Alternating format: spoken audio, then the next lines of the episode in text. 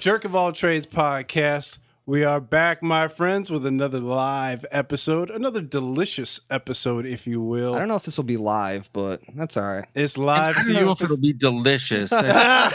I think it'll be yummy. delicious. I don't know about delicious. It'll be yummy. we have a guest, Oh yes, Joe yes. from those movie podcasts. What is Oh up, my man, friend? you butchered the name of his podcast. Those movie. That's all right. Oh, those Oh. movie guys. we did take a shot of bourbon before the podcast, and Eddie is fucked up, so Eddie's can hanging handle his liquor.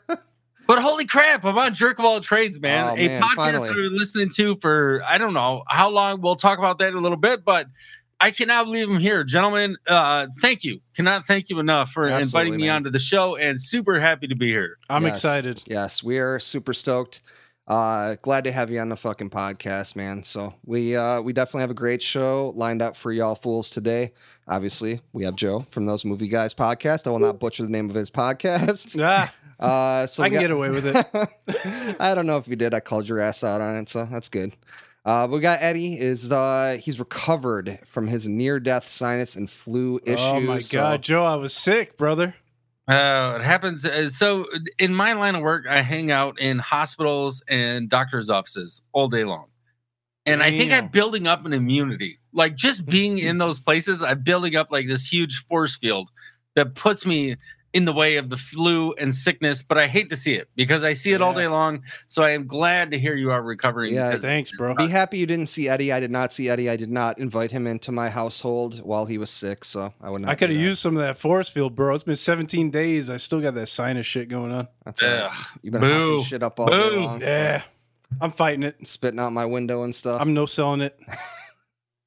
Uh, and uh, and Ray the Jerk is nearly out of the boot. Uh, I broke my fucking foot in three spots like a fucking idiot, and uh, I've been limping my ass around for about uh, about three, almost four weeks now. Yeah, Eddie And- the jerk has not invited Ray over for fear that he might break something. that is definitely something that I do on the reg. Is I break things, and uh, I broke my foot. I actually broke my toe about two months ago, and I broke my foot about a month ago. So I'm on the comeback trail. Yes, Uh, but this podcast yeah. isn't about us. No, week. it is not about this us. podcast. We want to hear from Joe this week. So yes, yes. So Joe, let's fucking kick it off. Let's, Let's get started. And uh, why don't you tell me a little bit about yourself, man? Where are you from? Uh, what kind of hobbies and shit do you have? What uh, what do you like to do outside of your podcast, which we'll actually, uh, obviously talk about as well? Uh, okay, so born and raised in the uh, the thumb of Michigan. I know that uh, people listening can't see that, but I was born and raised over in the thumb in Port Huron, and at the age of shit, what was what was it? Twenty twenty one. I took off for the Navy. Took off for the 2021. nice. 2021. took off the uh, the military and ended up in San Diego, California. I did uh, three That's deployments counter narcotics in South and Central America. So you name a country in South or Central America, I've probably been there and chased down a bunch of bad guys and got to blow a lot of things up. Ray, Uh, can you name a place in Central America? no, but I All was right, going to Ray's say. geography I is was- lacking. I was week, actually going to say, are you, Tegucigalpa. Where's Uh, Tegucigalpa? I was actually going to say you might be on the wrong podcast. He's in the counter narcotics fucking task force. I don't know if you've been listening to Jerk of All But Trades. this was uh yeah, so I did I did three tours out there um chasing bad guys and blowing stuff up and then I taught for 3 years, which was honestly one of the highlights of my life. I Awesome, love man. teaching. what did uh, what did you teach? So it was uh, an apprenticeship school. So right after the um, new recruits got out of boot camp, they would come over to us, and I would teach them how not to die on the ship. That is Essentially, that was the course. Like, Useful. do not die. Yeah. that is Don't vital information, man. Vital information. How not to die. Learn how to float. Yeah. It was don't be a dumbass. And when I got out of there, I headed out to uh, Oregon. So I was out in Oregon for a while, um, the Willamette Valley, and started with Target out there, and then ended up in pharmaceuticals, and that's where I'm at now. So started slanging drugs on the Oh, other man. That. Like, can you give me the good shit or what? Uh, no, I do, I, I don't want. So I don't want all- that stuff anyway. So no. yeah, it's all diabetes. Oh, Um, I got to work on developing diabetes. It's all right. Both my mom and dad have it, so I'm fucking gonna be Oh, set, and then you're can on the hook road. me then. You're up, already man. road. You're marching very clearly. You're Yeah. marching down that road. Definitely in the Oh, clear. Yeah. But yeah, it was uh it was a good deal. And when I was out there, I started talking to Phil. So actually, uh my co-host Phil, who is on those Movie Guys podcast with me, him and I met each, the weirdest thing, man. We met each other on the ship in San Diego, and we're probably about an hour apart in Michigan. so Oh we my immediately goodness. Very just cool. Had this weird connection, and it turns out we both love movies. Nice. So we started talking way back in the day, and then shit, I'd say three, four years ago, we were like, "Hey, dude, let's uh let's lay this thing down. Let's make a podcast. Let's do this Hell and talk yeah. about movies." And and it's been there ever since. So how long? How long have you guys been doing the podcast for? Uh, we're coming up on two and a half years. So we did we did a podcast before, which I actually released one episode maybe six weeks ago from the movie Mix Up was the original podcast. But we tried to do that on location together and it was horrible. Like just the uh, we're on location right now. I can testify to. Uh, yeah, no, I feel the, you. the logistics of getting together and trying to figure it all out. And now we can record the entire show. I do my side, his side, everything on my end, and I cut it, and it's out an hour after we stop recording. Dude, that's Oh, fucking beautiful. awesome. I I read all this stuff online about people who spend just like fucking days just like editing their podcast and I have got it down to a science where it's like we are recording this podcast. I am like clipping in a couple areas and throw, you know, a little little ad in there and that, you know, it's fucking up. So, Oh, I'm Yeah. with you, dude. I'm with you. It's it's usually we stop recording at nine, and the the episode is out by ten. It's it's uploaded, it's done, it's cut, it's clean by ten o'clock. But the the podcast, I mean, all this is it's it's a labor of love. It, it we wouldn't we would still do it if nobody listened to it. Oh, We'd still sure. be out I- here talking. I understand you, We feel because we're doing the podcast and no a few people are listening to it but more people need to listen to our podcast and if you're not listening right now why are you not listening and how are you hearing me i don't understand Yeah, and I will I will um I I can attest, man. It is uh it really is just something you do. It's almost therapy in a way. no doubt man you, you set aside some time and you say, you know what, this time is just for me. I have my time for my kids. I've got two kids. I've got my time for work, which I do all the fucking time. Mhm. And then I've got my time for my podcast. I set that aside of time and I'm just like, this is it. This is what we're gonna do. We're gonna make this happen right now. And let's let's just enjoy the art of film, I guess, is is where we're at. you got to have that me time, that little time for yourself to get away from all all the noise, all the craziness. That's one of the things I take away from I took away from the uh, float tank when me and Ray went to the float tanks in Milwaukee. which we need to do again man Yeah, w- which was like, man, all of this noise around me is just like so unnecessary. It, it's just it was so nice being in that tank to not have any uh any visuals or any sound or anything and just be silent for like an hour and it was just like so nice. on a podcast though you're usually not silent but that might be the like the next generation of the podcast is the silent podcast so I think we're gonna get there eventually. It's A just silent be podcast. an hour, an hour of silence. That's definitely not the Eddie the Jerk podcast. no no that's not the ray the jerk podcast either. Welcome to the quiet hour. yeah. Oh man, dude, I'm about to fall asleep here. Is that what we're trying to accomplish with the podcast? Putting people to sleep? I don't know. I don't know if So- that's a good call. Actually, one of your one of your uh the first episode I ever listened to of your show was when you guys talked about meditation. You guys talked about meditation and you talked about the matrix and you talked about the um uh, being a juggalo. that's an interesting mix for when when you lay it out like that. It's like there's no way you can just say, "All right, what what points are we going to hit on this podcast?"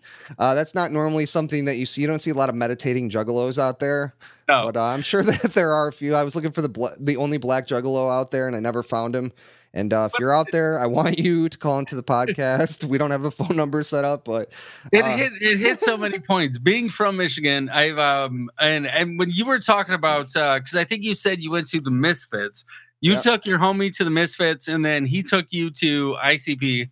and I was thinking the the show I would have taken you to because I actually went to it, and this was Halloween. This was Devil's Night. Um, oh shit, it was a long time ago, but it was Devil's Night. I actually saw ICP and Gwar together. Gwar and ICP is the show to Dude, see. I have I've seen Gwar before. I actually so I, I have an interesting story with Gwar. So Gwar plays, or I, I don't think they do it anymore, but uh, where I'm at, they play in Milwaukee, uh, Wisconsin. They play at a place called the Rave, and they play there uh, pretty uh, like every Halloween. They would play there, and every single year I'd want to go see uh gwar and i would just it never fucking happened for me. And I, I go to a lot of shows and just it just never happened.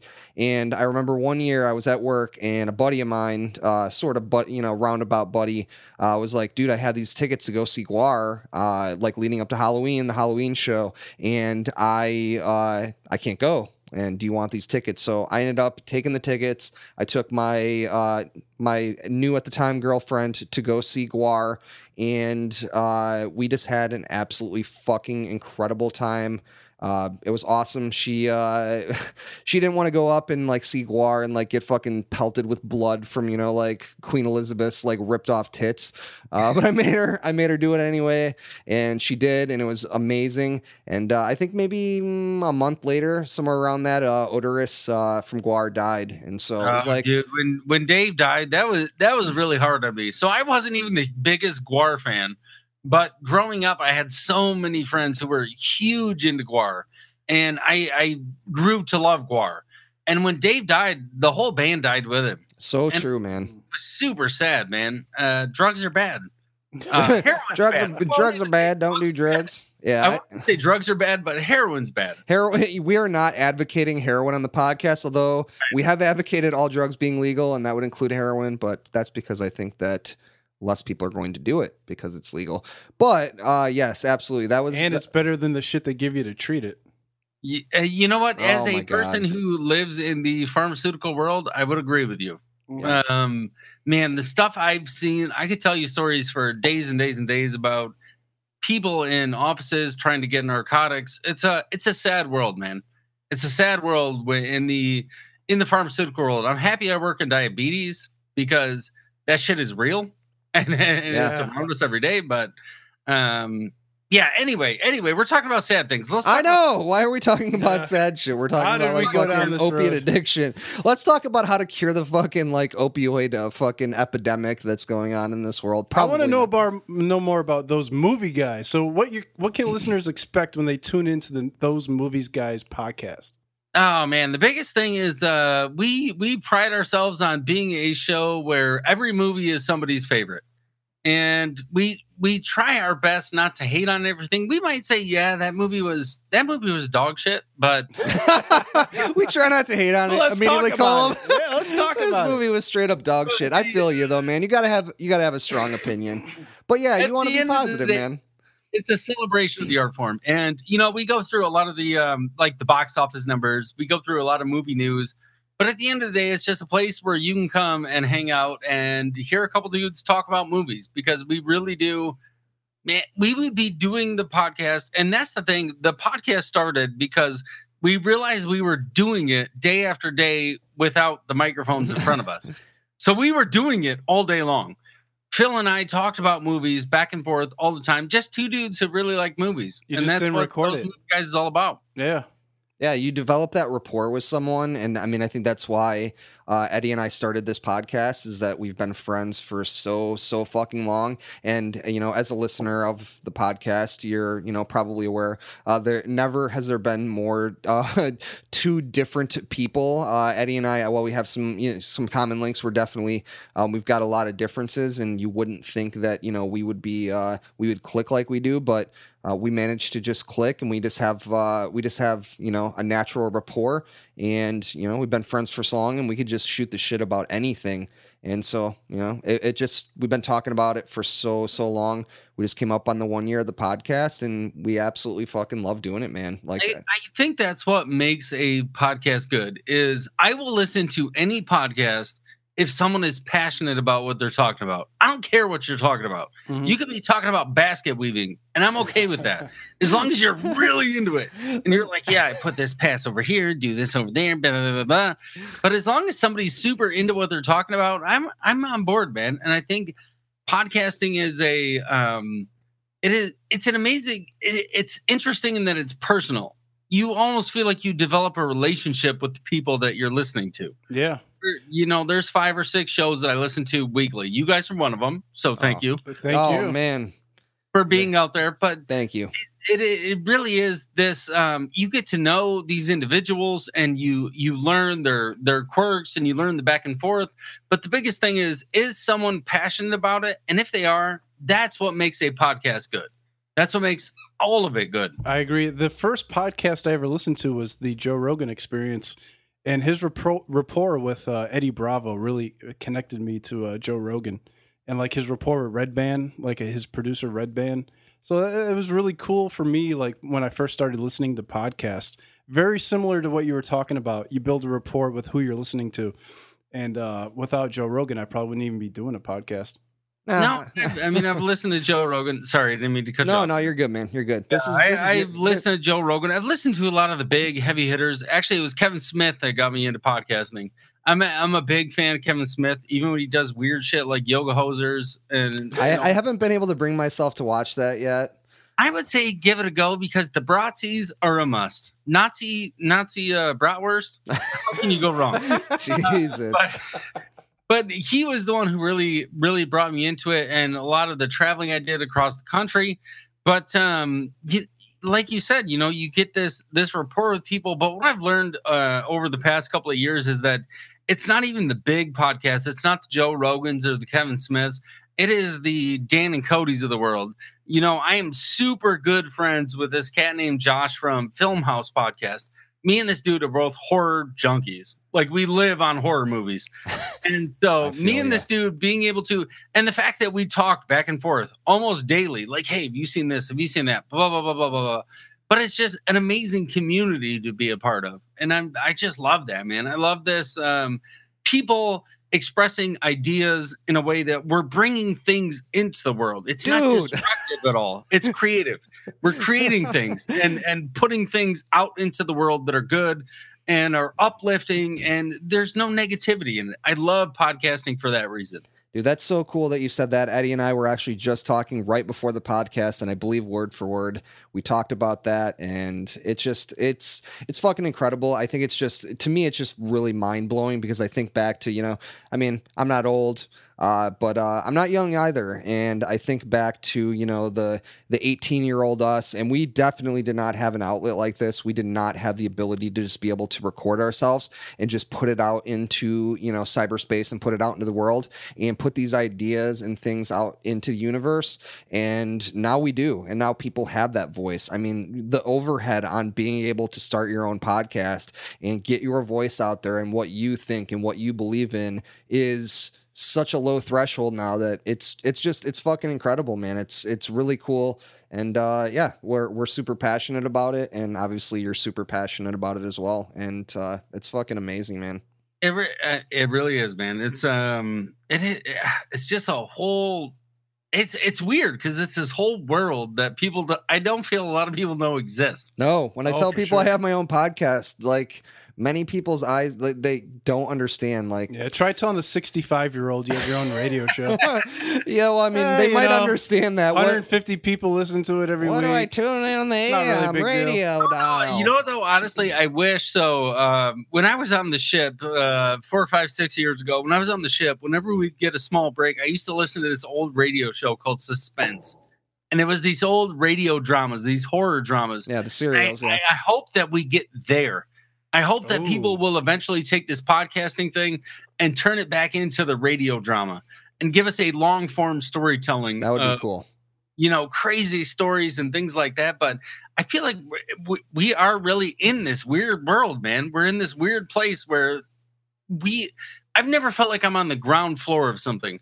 And podcasts have been around for a long time, but they really are starting to take hold and replace radio. Oh, 100%, man. 100%. yeah. You can listen to when a you see big time companies like ESPN and like NBC, or not NBC, but some of the bigger companies in, in media. NPR. Yeah, NPR. They have you, they have a new when they're coming out with their own podcasts, you know podcasts are changing the game. NPR is going to have their own, or I think they already do. They have their own daily podcast now. Yeah, like, I see that's going to be a like the the They new do. thing, like the the daily podcast.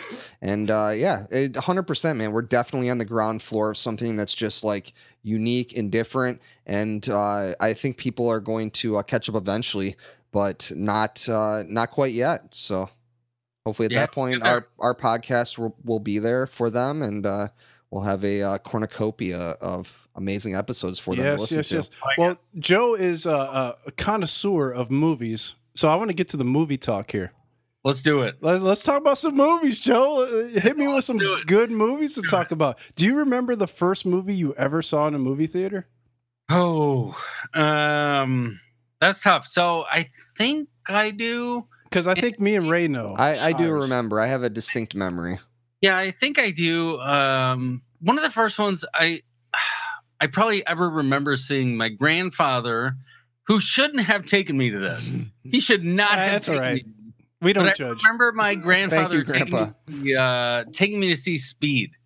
Oh, And I remember that's a good movie. I saw that in the theater as well.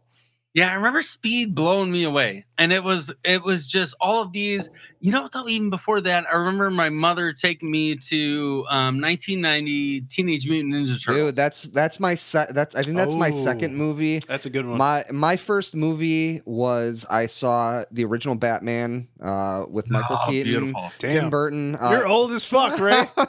You know what Uh, though? You know what though? I'm with you because I do remember seeing Batman and begging my mother to take me to see Child's Play, and she would. oh man, She oh took no, no, no, no, no. Yeah. I wasn't cool enough. I didn't get to see Child's Play at uh, at the theater. I got to see it uh, on VHS, like waiting at the going to the video store all the time and just like waiting for like all the new fucking. Uh, You guys are gonna be super impressed by my movie, Okay, let's hear it. What do you got? Snow White and the Seven Dwarves, what? in the movie theaters. Why was First that, movie ever. why was that your first movie? What year did that come out? Like 1943? Or I what? believe Yeah. was. Well, I, I believe they didn't take you to a movie theater; they took you to the basement of a church. yeah, oh. Watched it there. yeah. I think they came out with it again in '87. What else? What else happened? happened at that fucking basement church, Eddie? I became a man. Hi ho, hi ho. It's Oh. off to work I go. Oh, what, what kind of work do you do? oh man, I remember. So I saw Batman was my first movie that I saw. And I remember just distinctly, uh, and Eddie will remember this, and obviously Joe, you won't know this because you've never been to this movie theater, but uh, it was uh, Market Square Theater, uh, which was in Ah, town here. And uh, I, I just remember like after seeing Batman, and obviously there's like a, a, a famous moment, you know, where his parents get killed, obviously. And I just remember uh, being so scared as I like walked with my parents after the movie, and we were walking down this long hallway where there was like all these like shops and stuff that used to be open because this theater eventually like went away, and we got a new theater, Grand Theater here, whatever. And uh, I just remember walking down that and just being so terrified that some dude was gonna come out and like try to fucking kill my parents, but. My mom didn't have a pearl necklace on. Oh God. You know, though, I, I the one thing I remember about Batman because I do remember seeing it in the theater. So it was probably Batman, Teenage Mutant Ninja Turtles, and then Speed. But with Batman, it was the score that Danny Elfman score. Oh score my God, man. Just fucking incredible. forever, and it still sticks with me. Everything about that is, and I argue people all the time. Um, I will say it is my favorite. I know it's not the best, but Batman Returns is my favorite Batman movie. I absolutely love the the Christmas in Gotham, the um the whole idea of of Catwoman being there, Penguin being there, Max Shreck being there. The fact that we got Max Shreck being in this world, it was just it was Gotham at Christmas. That is everything I want. But the original Batman, I just remember that score. I remember it opening up that bum bum bum bum bum ba da bum. And it, oh man, Dude, that it was- it was for, epic. for eight year old me, that was perfect. Dude, that, I mean, there's no denying just an amazing, amazing fucking movie. Those first two Batman movies are just amazing. Uh, as you move on to the uh, the Joel Schumacher uh, era, maybe not as much at that point, but uh, yeah, those first couple movies are just okay, like, so have you ever seen the episode of uh, Batman the animated series where they bring them all in? When they have uh, their, they are all children, and you've got Frank Miller hanging out with Tim Burton, and they're all kids, and they're like, I remember Batman like this. And then it, it kind of goes into this world. And then Schumacher shows up and he's got this huge fluffy boa around his neck. he's like, I want Batman to be this. And I, I just absolutely love that because it embodies everything that Batman was throughout those first four movies. Oh my god! Nice. Oh, bat nipples like nobody's fucking business. bat nipples, man. Bat nipples were hot. Oh man. So, what are your favorite favorite movies, Joe? And Oh, genres? okay. So I mean, if you can two, kind of sum it um, up. number number one has always been Hitchcock Psycho. Ooh. be- dude, a because- fucking classic movie. It it it's not only a classic, but shot for shot, it is a masterpiece. Like Hitchcock did something that nobody else was able to do at the time. He took a and I don't know if you ever read Psycho. The Psycho book is trash. It's pulp trash. You could read it, you could kind of throw it out. He took this thing and turned it into a a just a vision of psychosis and a vision of uh humanity you know that nobody had seen up until this point a a lead character go 50 minutes into the film and then die Dude, Yeah. I, I will tell you that That's a quality pick. I will tell you that- pick. So I actually did not see. So as a giant fucking horror fan, I actually did not see Psycho until maybe I don't know.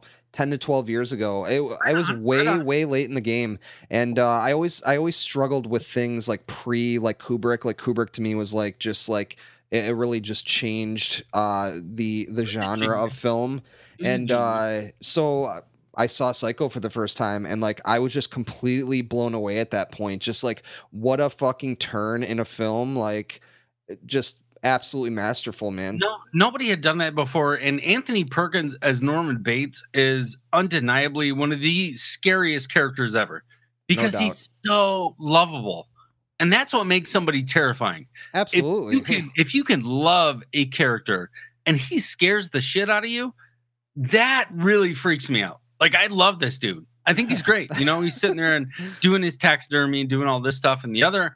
Um, but the fact that you can love him and be terrified by him at the same time freaks me out. Um, next to that, I would say Kurosawa's Seven Samurai. I've watched it. Another classic. I've watched it, man, I don't know how many times. Uh two, two, three dozen times. Um, absolute just a masterpiece. And he put the motion in motion picture. And that's what I love. No doubt. He was able to tell a story without using words. And that I think really takes a good director. If he can use the camera as a character and tell you a story, unbelievably good. And then the uh, I have to show this because I just got it, but uh, I picked up this. This is an original 1982 Dark Crystal lunchbox. oh my god, man. That, that I Is there a at the, thermos in there? That's the question. Is there a thermos? No, it's not. I'm trying to find it. They never have Um, thermoses But Jim anymore. Henson, Jim Henson is my dude. Uh, I'm a huge fan of puppeteering. Practical oh my god. Now we're man. talking. Yeah. Oh my god. I so mean, the Dark Crystal is another one. I watched it two nights ago, probably for the 20, 30th time. I don't know how many times I've seen that movie, but um, anybody who can eh, who can create a world, but it's tangible. And that's what I like. I, I love CGI, and we can talk about Infinity War or all any new uh, the Marvel movies, but I love a world that's tangible, and I feel like I could reach out and touch it. Sure. no doubt, It does man. exist. It exists in the world. dude i it's so true man like so like as a huge huge 80s horror buff like dude you know practical effects puppeteering i mean Please you know the the fucking Just say the thing. the thing.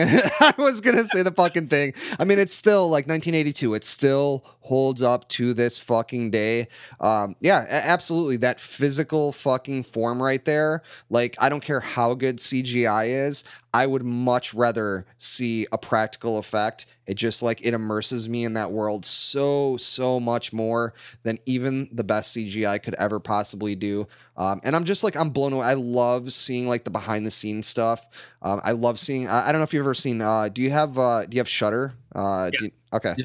So like the core is like amazing, and I love that they, you know, they bring the the effects guy in every week, and they show you like they do an effect, and they show you like exactly like how that played out, and I'm just like I'm fucking blown away because it is. I mean, obviously CGI is an art form as well, but practical effects are such a fucking art They, form. they are a thousand percent better than any CGI you'll ever give me. Um, I'm a huge Argento fan. Oh my god, dude! Come on, man. Wait, what do you th- what do you think about the uh, the Argento? Uh, what do you think about Suspiria remake that's uh, coming out? Okay, so I have very very serious thoughts about this thing. I want it to work so bad. Of course, Like, I want it to be. I don't want to hate on anything, but No, no, I don't want to hate, but at the same time, how can you remake that? Is my question. How do you take a piece of gold and make it shinier? Is I- the hard part. Because and and for people like us who really dig on this kind of filmmaking, and this honestly, this is Argento's swan song. He Oh. didn't do anything. I mean, I- opera, opera was great. Uh, Demon was Deep great Red, yeah, but this really is his his masterpiece no how doubt. do you take this and make it better that is my my biggest qualm with this thing is why i guess the question is why why are you remaking one of the greatest horror films of all time i don't i don't know man i don't know you know, I, I think that uh I mean, I, I feel like so Trent Reznor is like doing the soundtrack to this thing, right? Is that right? Yes I think. Okay. So I I, mean so, yeah I mean, but dude, I I saw fucking I I saw Goblin live and I got to see them perform like as like Suspiria and like fucking Dawn of the Dead and like everything played in the background. They would play the fucking soundtrack. Dude, it's absolutely fucking incredible. But dude, I I mean, eh, I feel like their heart is in the right place w- with this, but I feel like some people's heart is probably in the wrong place because obviously there's a name value value to Suspiria, and you know they want to remake it because people are they going to make money they're going to talk about it. You know, they're going to. they, they really want to make money and that is where i'm oh, oh i just want it to work I Oh, really hope it works. work. I saw the first image. It actually it looked pretty fucking cool. Like she's got like her like dress pulled down and she's got a giant vagina on her chest. Eddie, are you ready to watch the Suspiria remake? No. you should really so Eddie Eddie is definitely not a horror buff so but I fe- I really feel like he's missing out on things dude like Suspiria just like is a visual fucking masterpiece. I will say that like as a huge Italian horror fan, like I love fucking like Argento, obviously. Uh, I love Fulci. Um, storytelling is not the key to the Italian horror film. Like I can't tell you how many Italian horror films. Like I'm like, all right, I'm watching this movie for like the tenth time. I'm like, I'm gonna fucking pay attention to every goddamn thing in the fucking movie, and I'm definitely gonna understand everything about it. And then like halfway in, I'm like, wait, what the fuck's going on? Like that guy definitely didn't do it. What the fuck? Um, I would agree with you. I mean, with with Argento, with Fulci, even when you see stuff like The Beyond, where it's one of my I mean, favorite movies of all time.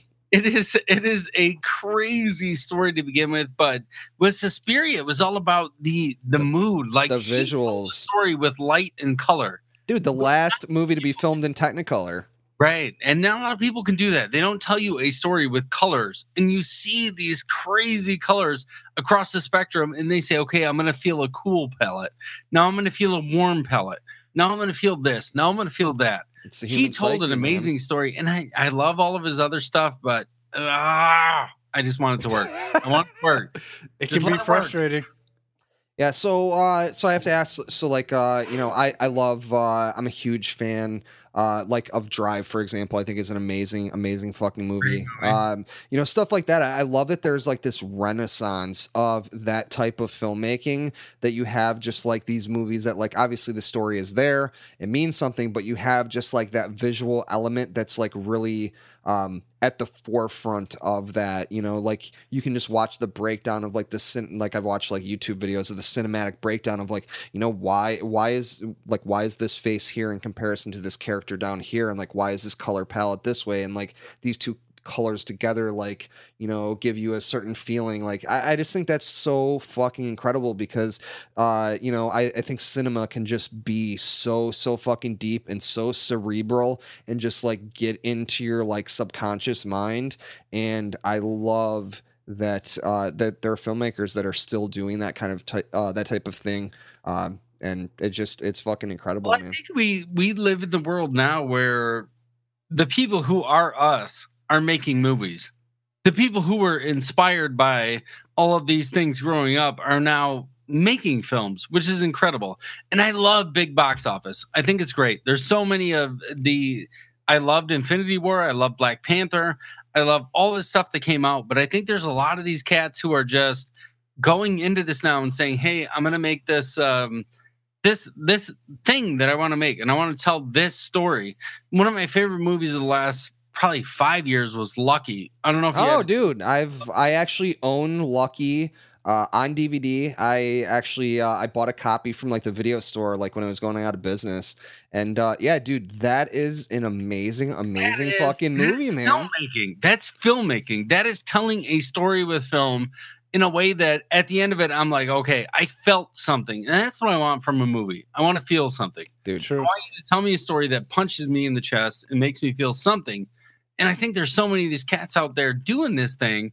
Um, in the horror genre, it's it's give or take. There's there's here and there. One of my favorites, uh, Terrifier. I don't know if you saw. Oh, Terrifier. dude, I so Terrifier actually. Uh, Ray I've has actually seen every horror movie All right, so in the I- history of life. I actually, uh, I actually had, uh, I had a uh, Friday the Thirteenth party this year, and I had Terrifier, the original short that was on YouTube, uh, that I actually, I, I think I saw maybe 2012 ish. Um, that was one of the movies that I had planned because it's just it's so fucking visceral and it's just like pe- like people would see it and they're just like what the fuck is that like dude that's Right. fucking Terrifier. Uh, I was so so excited uh, that he was uh, going to create a full length. He made uh he made like a sort of like where he took clips of that and he like interspliced it. Uh, Hall- All Hallows Eve I think and I Leone, right? Uh, Damien, I think is the cat who does all that. Yes, Damien Damien Leone. Uh, and yeah, he's been on, he's been on my list of like filmmakers uh, that are just like I, I'm I'm really excited. Terrifier, the full length was actually really good, and so I'm really Oh, excited. solid. I'm really excited that he's uh, he's done that. One of my favorite fucking filmmakers, without a doubt, is Jamie Saulnier, uh, who created Green Room and Blue Ruin, uh, Murder Party, which is one of my favorite fucking. Dude, Blue Ruin was uh man, that was Holy- that was a I'm getting that was a chills, man. That was a gut punch. Dude. That was a gut punch. It um from start to finish, that thing is just in your face and makes you feel. And again, I I keep coming back to that, but it really makes you like, holy shit! Like this is really happening. Like this story, and Immersive you know, man. stories uh you know historically we've told stories to prevent people from doing things or to encourage people to do things and when we get a good story nowadays it's hard because i love the world we live in we live in a world where you get like 10 new movies video on demand every day no it's almost too. You got it- it's all those new almost too much, man. It's almost too much. I uh, but at the same time it is okay what am i willing to spend my time on so when you Yes. find a blue ruin or when you find a terrifier it's almost a huge breath of fresh air. It's just like yes this is what i've been waiting for thank you for giving me this That's what I live for as a film fan, man. I, I live for finding that like diamond in the rough. Like it reminds me of like, you know, being a kid and like seeing all the fucking like big box VHS tapes and like grabbing that new like fucking horror movie that like I hoped would be amazing and like it ended up sucking and maybe at one point it was fucking amazing. Uh, but yeah, we have that same type of thing, but it's just there's so much more plethora, like all these like streaming platforms.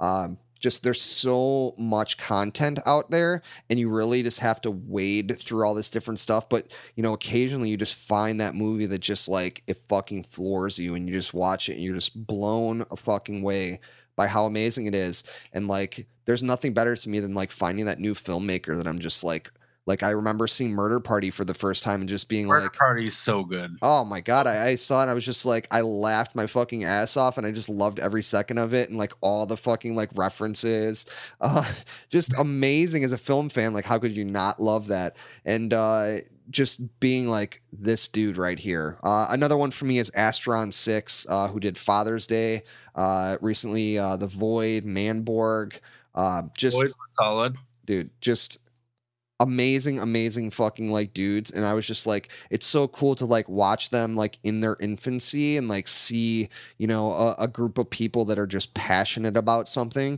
and see them like start to create something and just be like you know t- talking to people like dude you gotta fucking you gotta see father's day like and just showing people even like people who are not like fans of that type of thing and they're not to get those references as much because they don't watch 70s exploitation movies but um just seeing you know people enjoy that and then just watching like these like budding filmmakers and like seeing their careers just start to take off it's just it's all really right so my cool, question for you is because i'm always curious what is the one movie that got you into horror What was the one? What was the one where you were like, "This is what I like. I really like this right here." So I, I think for me, and even though it's not, you know, the fucking greatest fucking franchise of all time, for me, the the thing that initially clicked me with horror, without a doubt, was the Friday the Thirteenth franchise. Right on. Like I just remember just seeing those fucking covers and just like I remember seeing like Friday the 13th part 5. I remember seeing that cover which like the cover is not indicative of like the you have that like different hockey mask with like the lights glowing through it and I just remember seeing that VHS and just like wanting to fucking see that movie. And I don't even remember what the first Friday the 13th was that I saw, but that was just like that was the franchise that I just like I I fucking delved into. Um The Evil Dead is another one that's just like like how can you not watch Evil Dead, Evil Dead 2 and just be like this is it? Like this is I had the so a quick plug for the podcast. I had the opportunity to talk to Tom Sullivan um, about all his effects work on the Evil Dead. awesome. It was it was amazing, man. Tom was he was an amazing guest, but the uh the Evil Dead really and being from Michigan, I mean, that is kind of our our home tree. That is that is Yes. what we we grow from in horror films. But I'm with you on Friday, man. I remember watching it as a kid and just being not even understanding what the hell was going on. But I, my mother, I love the woman. She's a saint, but she was letting us watch this at like six years old, six, seven years old. yeah, I definitely had didn't have the best parental supervision either, but uh Right. it worked out for me for sure. Yeah, it, it it did, man. I was a Halloween guy. Oh, Um, dude. Michael Myers. The original Halloween. my- yeah, Halloween four was the one I remember watching all the time. That opening sequence where they have the barn and the uh there's like a scarecrow or a uh, like a pumpkin on a stick or some shit like that. Yeah. And seeing that, and then it's like Halloween four, the return of Michael Myers Oh man. it's just it's just a beautiful thing and it still invokes those feelings in me like this this weird feeling i get that this is where i belong and i'm okay with that like How- i'm okay with being in this place Halloween kind of reminds me of Psycho a little bit. A hundred percent, man. And uh, what's that Jack Nicholson movie? The Shining, man. The, Shining. fucking Shining, dude. One Yeah. of the like one of one of if not the best uh horror films of all time. I have a discussion. There's a guy that I talk to online a lot. Uh his name is uh Don. Uh shout out to Don. And uh What up, Don? he uh yeah we we have a discussion all the time. He's a huge huge stephen king fan and he hates kubrick. Uh and so he's always shitting all over the shining and like you know how he bastardized like stephen king's like vision. And i'm just like i mean stephen king's adaptations suck most of the time. Like i mean like i'm sorry like i've read i've read king and it's all right but dude what what fucking kubrick created in the shining is just like there's an entire it was- documentary about all of the different nuance of that film. I mean, come on. It was a classic. shining sure. was was genius and you mentioned halloween and psycho you gotta you gotta throw it out there that sam loomis the uh the boyfriend of marion's sister was named sam loomis and was the doctor in halloween There you go. It all ties together. Oh my god. there it is, piecing it all together. no, the um the Shining Man, it's uh z- I remember seeing The Shining the first time, and I was 13 year old, uh, 13 year old me watched The Exorcist for the first time in my mother's basement, all by myself, and I've never been scared like that before in my life. Mm. Like that to me is what a good movie does. And I don't care if it's a romantic comedy, I don't care Right. if it's just comedy in general or a horror movie, but if a movie makes you feel, and that's what I want from a movie. I want to feel. Make me feel something. I don't care what it is. Scared, happy, sad, whatever the case may be. But The Shining, I remember doing that. And The Exorcist, I remember really scaring the shit out of me. And I read the book for the first time a couple years ago the book terrified me so much more than the movie just because that that's horrible like the the whole black church they get into um kind of the the satanic part of it in the book but i want i just want to feel that's all i Yeah, want. Absolutely. and uh, from any movie make me happy make me sad make me anything. And i watch probably a dozen movies a week. And that, i think that's fair for most people. Well, maybe Well, not. you have a most- No, podcast that- talking yeah. about movies. You better be watching. It's probably goddamn more. Movies I will here. tell you what. That's probably more than most people because I can tell you. Even my even my friends. I've got a I've got a good friend that's like into offbeat fucking movies, like you know things like I like, and so it's always cool. Like uh, he had actually never seen Reanimator before. Like I was like fucking blown away. Like you've never seen Reanimator, and so I got to like me, him, and his uh, his wife got to sit down and watch Reanimator, and I just got to like be a geek and like try not to like constantly look at them to see like what their reactions were.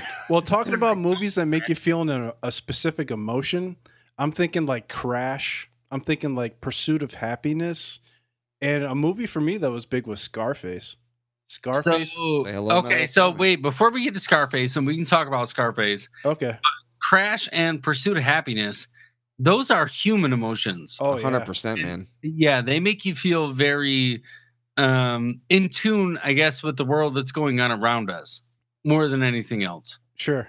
Yeah, and I think you nailed it, man. Like uh, a great movie, it, it doesn't have to be in a particular genre or make you feel a certain thing, but it's got to make you feel something. And I mean, that's like to me, like what what cinema is, what film is, is you know, it's more than just a movie. It's like this is like these are like moving pictures that you're watching, and like pe- like you have to like disconnect yourself from like you know the fact that you're watching something that's clearly not real and you if they can do that successfully and they can get you to disconnect and they can get you to connect with the story that they're telling and get you to feel the personalities, whatever the emotion character, like the character in the movie. Scarface was a dick. Tony Montana was a dick, and I was cheering him on at the end, like "Don't die, don't die, keep going." I was cheering on, um, but, but that's the rags to riches story. Yes, you know it what I mean? is. Is it is the the idea that I can come from nothing and become everything. identifiable man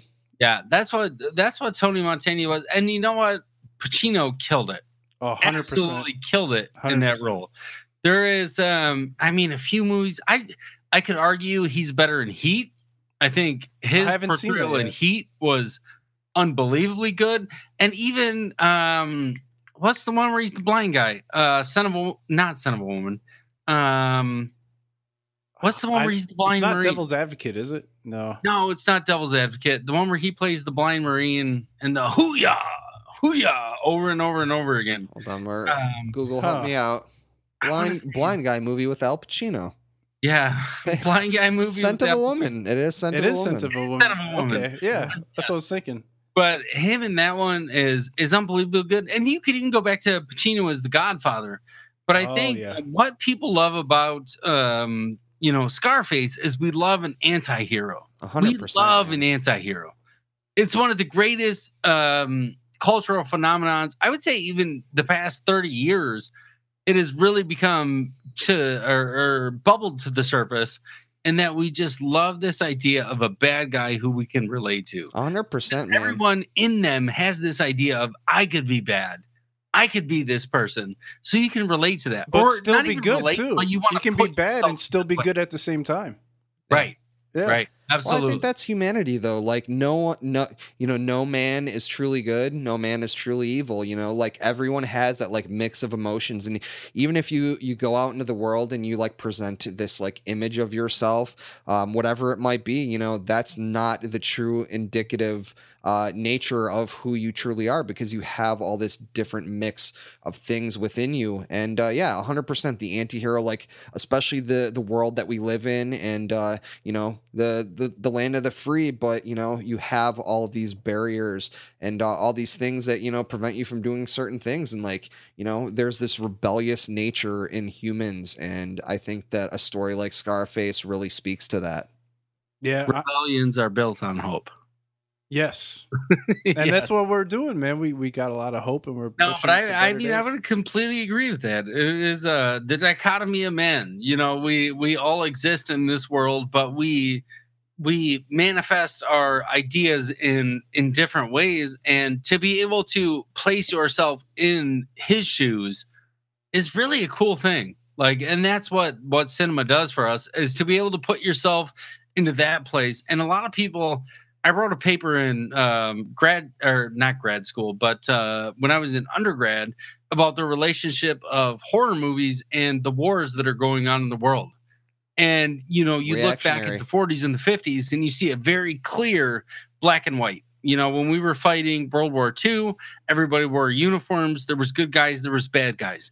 You get into the late 60s and the 70s, you get into more of the in your face horror, the Texas Chainsaw Massacres, the deranged of the world, and you see this kind of blurred line.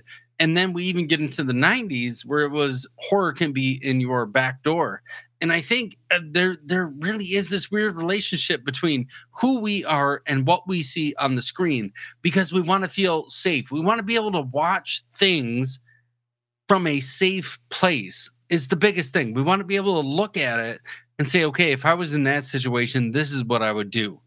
And even in happiness or even in something like a Scarface, I think Scarface is an anomaly because it really stands alone um, and it'll stand the test of time forever. Yep. People will always watch that movie, but we need to be able to look back and and say, this is what I was seeing because I wanted to be able to put myself in that position. Well, it it humanized him in the movie. Right. He was a family man. You know, he had a mother, he had a sister, he had a best friend that he always hung out with, and uh, it humanized him more so than most other movies.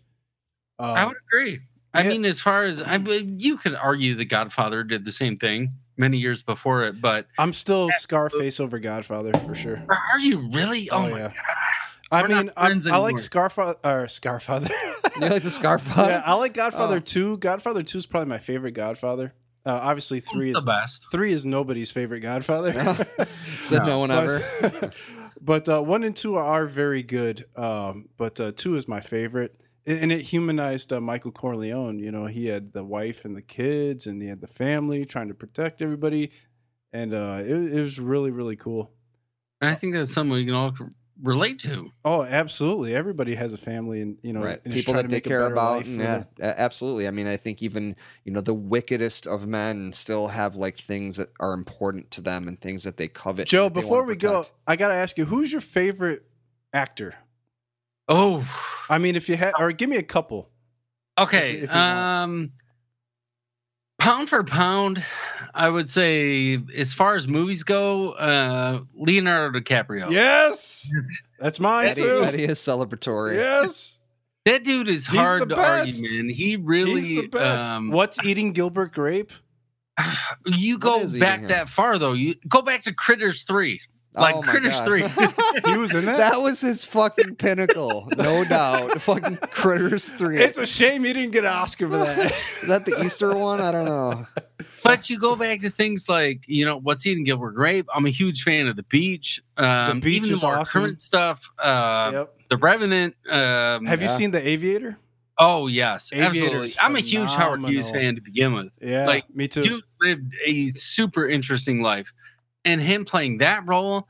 But even uh, what was the other one? Um, what was the one with Tom Cruise? Uh, Catch Me If You Can. Catch me if you Yeah. can. Yeah. Yes, The Departed. Even though it was a direct rip of you know Yeah. the Japanese. Uh, what was the name of it? Um, shit. What was the name? You're Uh, not talking about Yakuza?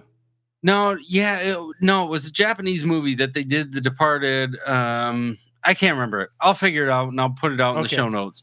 Um, but him doing that role, I love seeing him in jail just pumping iron.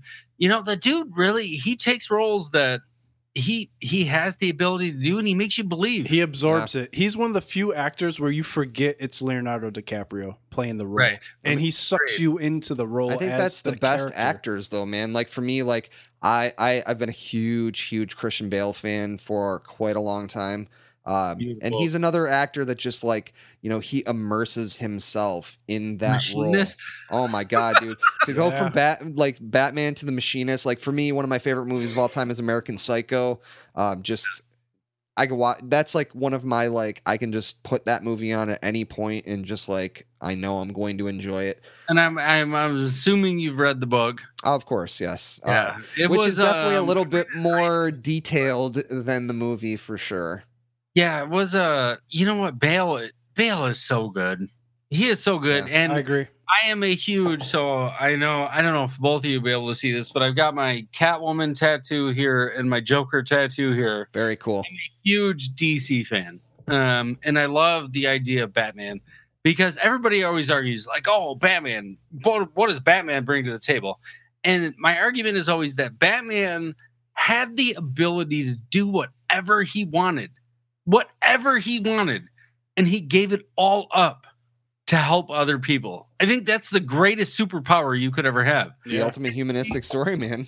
The the ability to do whatever you wanted and give it up for everybody else. And I think uh Bale embodied that so beautifully. And my you know, The Dark Knight, arguably the greatest superhero movie of all time. Oh my god, Love it.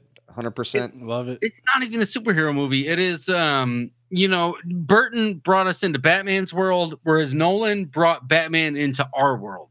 Oh my where god. he was he was part of us. He was who we are. We could see him like that.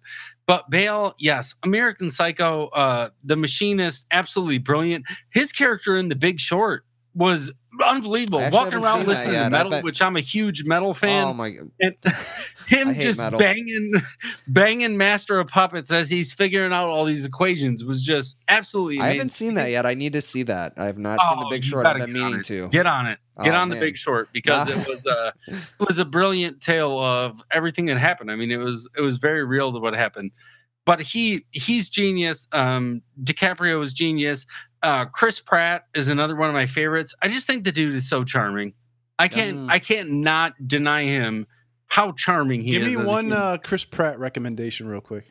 Parks and Rec. Absolutely. So I just Okay. recently I've seen it, went yeah. through um uh the past two weeks and I, I do watch a lot of movies and I watch a lot of TV people. So I watched all seven seasons of Parks and Rec uh in two weeks. And Wow. it was brilliant. Yeah, Killing it it. was brilliant. Killing the game.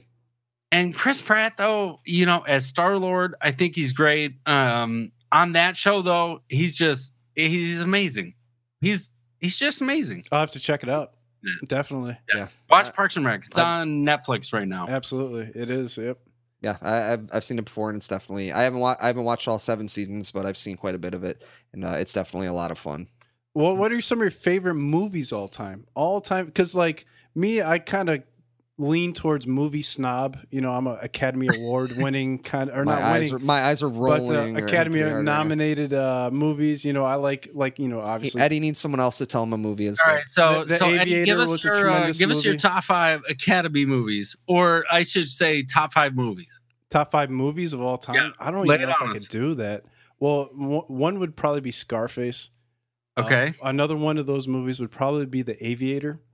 Uh, Okay. or uh, not, uh, eh, maybe uh, Schindler's List, The Godfather, and uh, let me see if I can get a fifth in there. let me think. The, the, it's it's almost too hard to pick. Maybe Braveheart, or no, not Braveheart. Gladiator. How about Gladiator from two thousand? Dude, My- should my have list would look a lot different.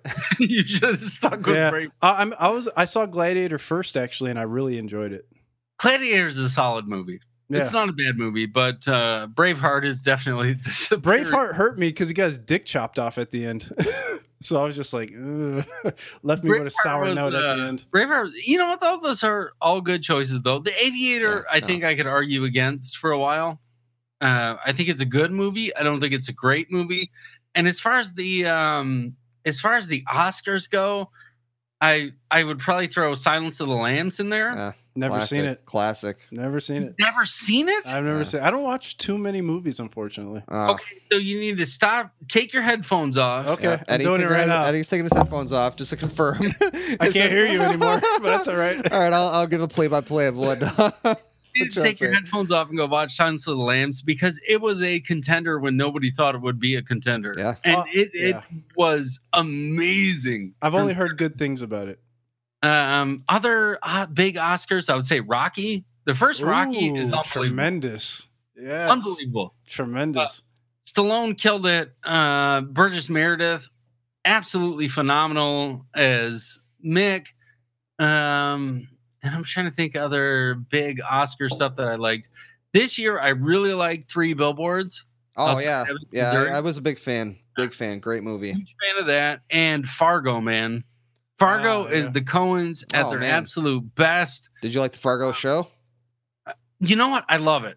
I I've not been disappointed yet. I I'm I- I have not watched season three all the way through. I only watched like the first three episodes. Season one, just I think just like one of the pinnacle, like just that story that they told in that season is just like absolutely incredible to think that they could take the idea in the like what Fargo is and just like encapsulate it but like change you know change the characters but still have that same type of feeling i loved loved season one i thought season two uh was almost as good not quite as good uh It was but- close. but, good Real close. um but yeah well, like what just uh give me give me a top you know top five or top three or whatever favorite films of all time doesn't have to be oscar anything okay, so my my number one has always been 78's Halloween.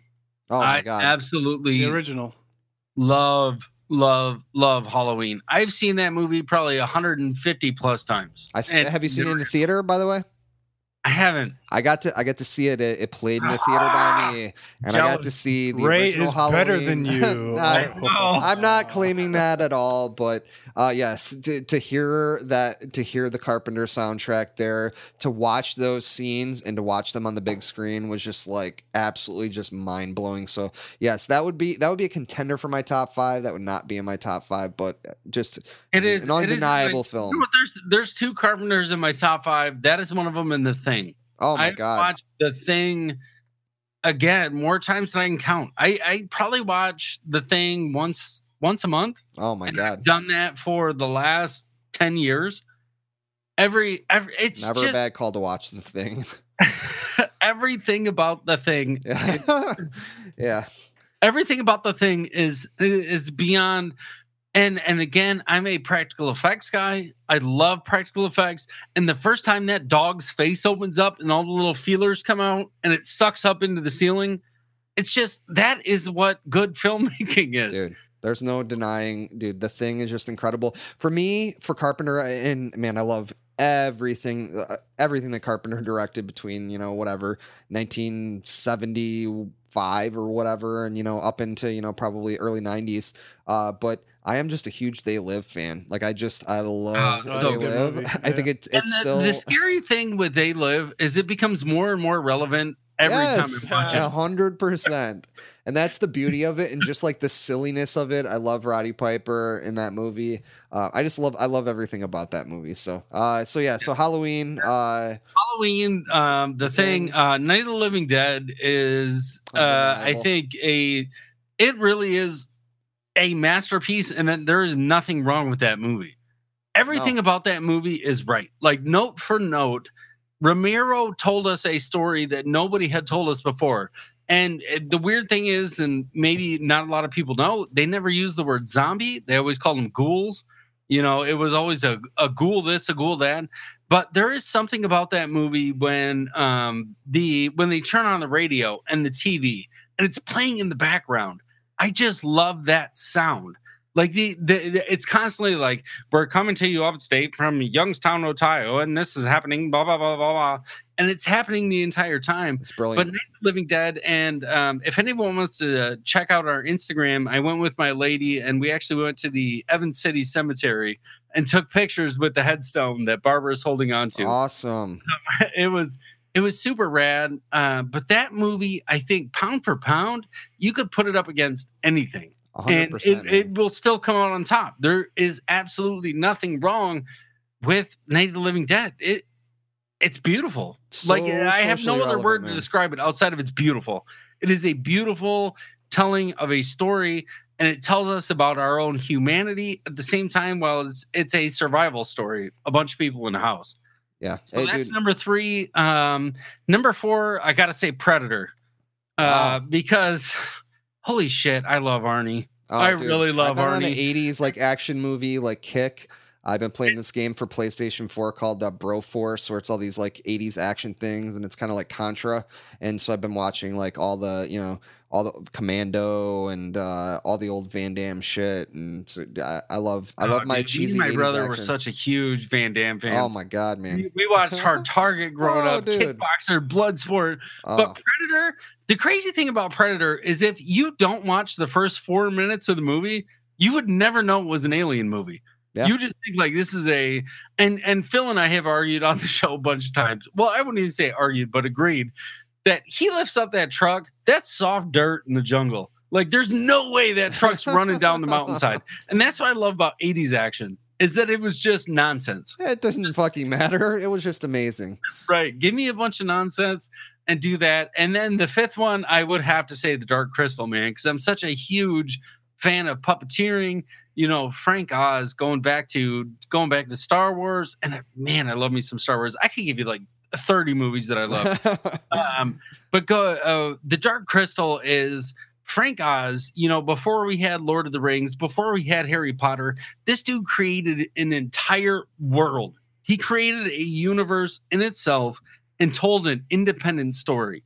And that's what I like is he had the Mystics and the Skeksis and he had the Garthim and he had the Podlings and he had all of these different characters that were all a part of this this huge thing that as a kid and I tell people this all the time when they say what's the first horror movie you ever seen and I say it was the Dark Crystal because it scared the hell out of me. There's no arguing that, man. That's definitely that is a horror world that was created there, no doubt. The doubt. Garthim, the Garthim terrified me, man. Every time they would come out and they had the the bats and all this stuff, and even Aughra, yeah, Gelfling looks like Gelfling, Brr, sticking her eye in people's face, like that's really uncomfortable. Like, don't stick your eye in my face. I don't want that.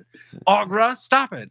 But those, um, those are ones. I mean, again, there's probably a hundred I could go back to, but those those five I could turn on anytime. Um, at any moment in my life and they always bring me joy they always bring me some kind of happiness and that's i think what i'm drawn to film so much for is they again they make me feel something like uh, these movies make me feel i've seen night of the living dead i, I really mean it when i say 100 plus times i watch that movie probably once a week and i just throw it on i turn it on i check it out but it it evokes something in me and I think that's what good storytelling does. That's what Yes. a good storyteller does is they make you get outside of yourself and put yourself in a different situation and say, "Yes, this is a new idea.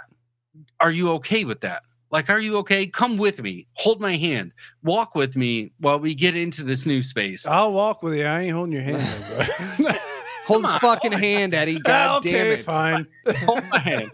But those are uh, those are the ones that do it for me Yeah. every time. Um, you know, Halloween six, the curse of Michael Myers. Uh, I've told this story, I think, on our show. Maybe not. I haven't told it on our show, but my um when I was I want to say like 13, 12 years old, I convinced my dad to take me into the video store, which me and my dad didn't have the greatest relationship, but I convinced him to take me into the video store and get me a card so I could rent um, this movie, Halloween 6.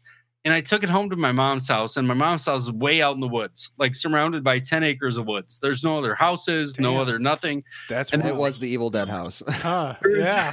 there was a huge thunderstorm going on and i remember just sitting like uh cross-legged in the living room and watching that movie and feeling everything like there was this huge storm happening around me and i'm watching michael myers this storm is happening in the movie i'm watching michael myers do his thing and that's what i i wish we could all just i wish we could all feel. I mm. honestly feel if people took the time to listen to each other and listen to stories not only in film but in in podcasts and in books and Just in everyday word, whatever life, the case man. may be that's that's where we're at man. We need to get back to that idea of let's tell each other stories and perpetuate human life in one sense or the other. Let's do that. Like let's let's be that together but that was the one that uh and i still love that movie to this day the producer's cut the director's cut doesn't really matter I was gonna ask. Uh, but but that's it man those are my uh and i know i kind of went on a, a tangent no, man, no. But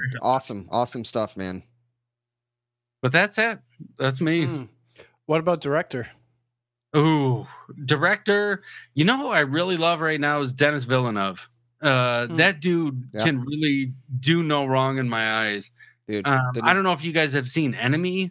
yes. Oh, of course. Of course. Ah, dude, An that amazing, final. did- tell me, was not that final sequence Enemy one of the scariest shit you've ever seen? Dude, that is such a fucking incredible movie. Like, so, like, for me, like, I am a Lynch fucking fanboy. Oh, Um, I'm with you. So, with you. like, I remember one of the movies that changed my fucking life and it definitely changed me as a film fan was Mulholland Drive. I remember distinctly like renting it with my ex-girlfriend. I felt drawn to it. We started to watch it and then she didn't like it. We had to turn it off and like I rented it again and then the same thing happened and like I just I kept renting. I think I rented it like four times until I finally watched it cuz I had to like watch this movie and it just like it totally just like like for me what i love is like i love a puzzle i love something that's just like abstract and different and just like Right. i'm always put into a scene and i just i don't really understand you know they're not giving me everything and so i have to kind of try to like use my own mind to try to fill in those pieces Okay, And- so while I've got you here, and I'm going to say spoiler alert. So if you don't want to be spoiled, go ahead like a couple minutes. So in Enemy, i felt the entire time that the movie was taking place in the mind of someone that we never saw. Like it was outside of the screen. Like pull it completely away. Like Hall's character was completely off of the screen and we were seeing the manifestation of these ideas and things in his head. so like what i like uh so i actually spent a lot of time i, I love like watching a movie and then just like uh delving in so i remember reading a lot of stuff that was like there's like a, a very heavy subtext about like his inability to be able to um, commit to things and to commit to a relationship. And so i think Right. that, that was a lot of that subtext and like the the weird spider thing there that was like looming over him.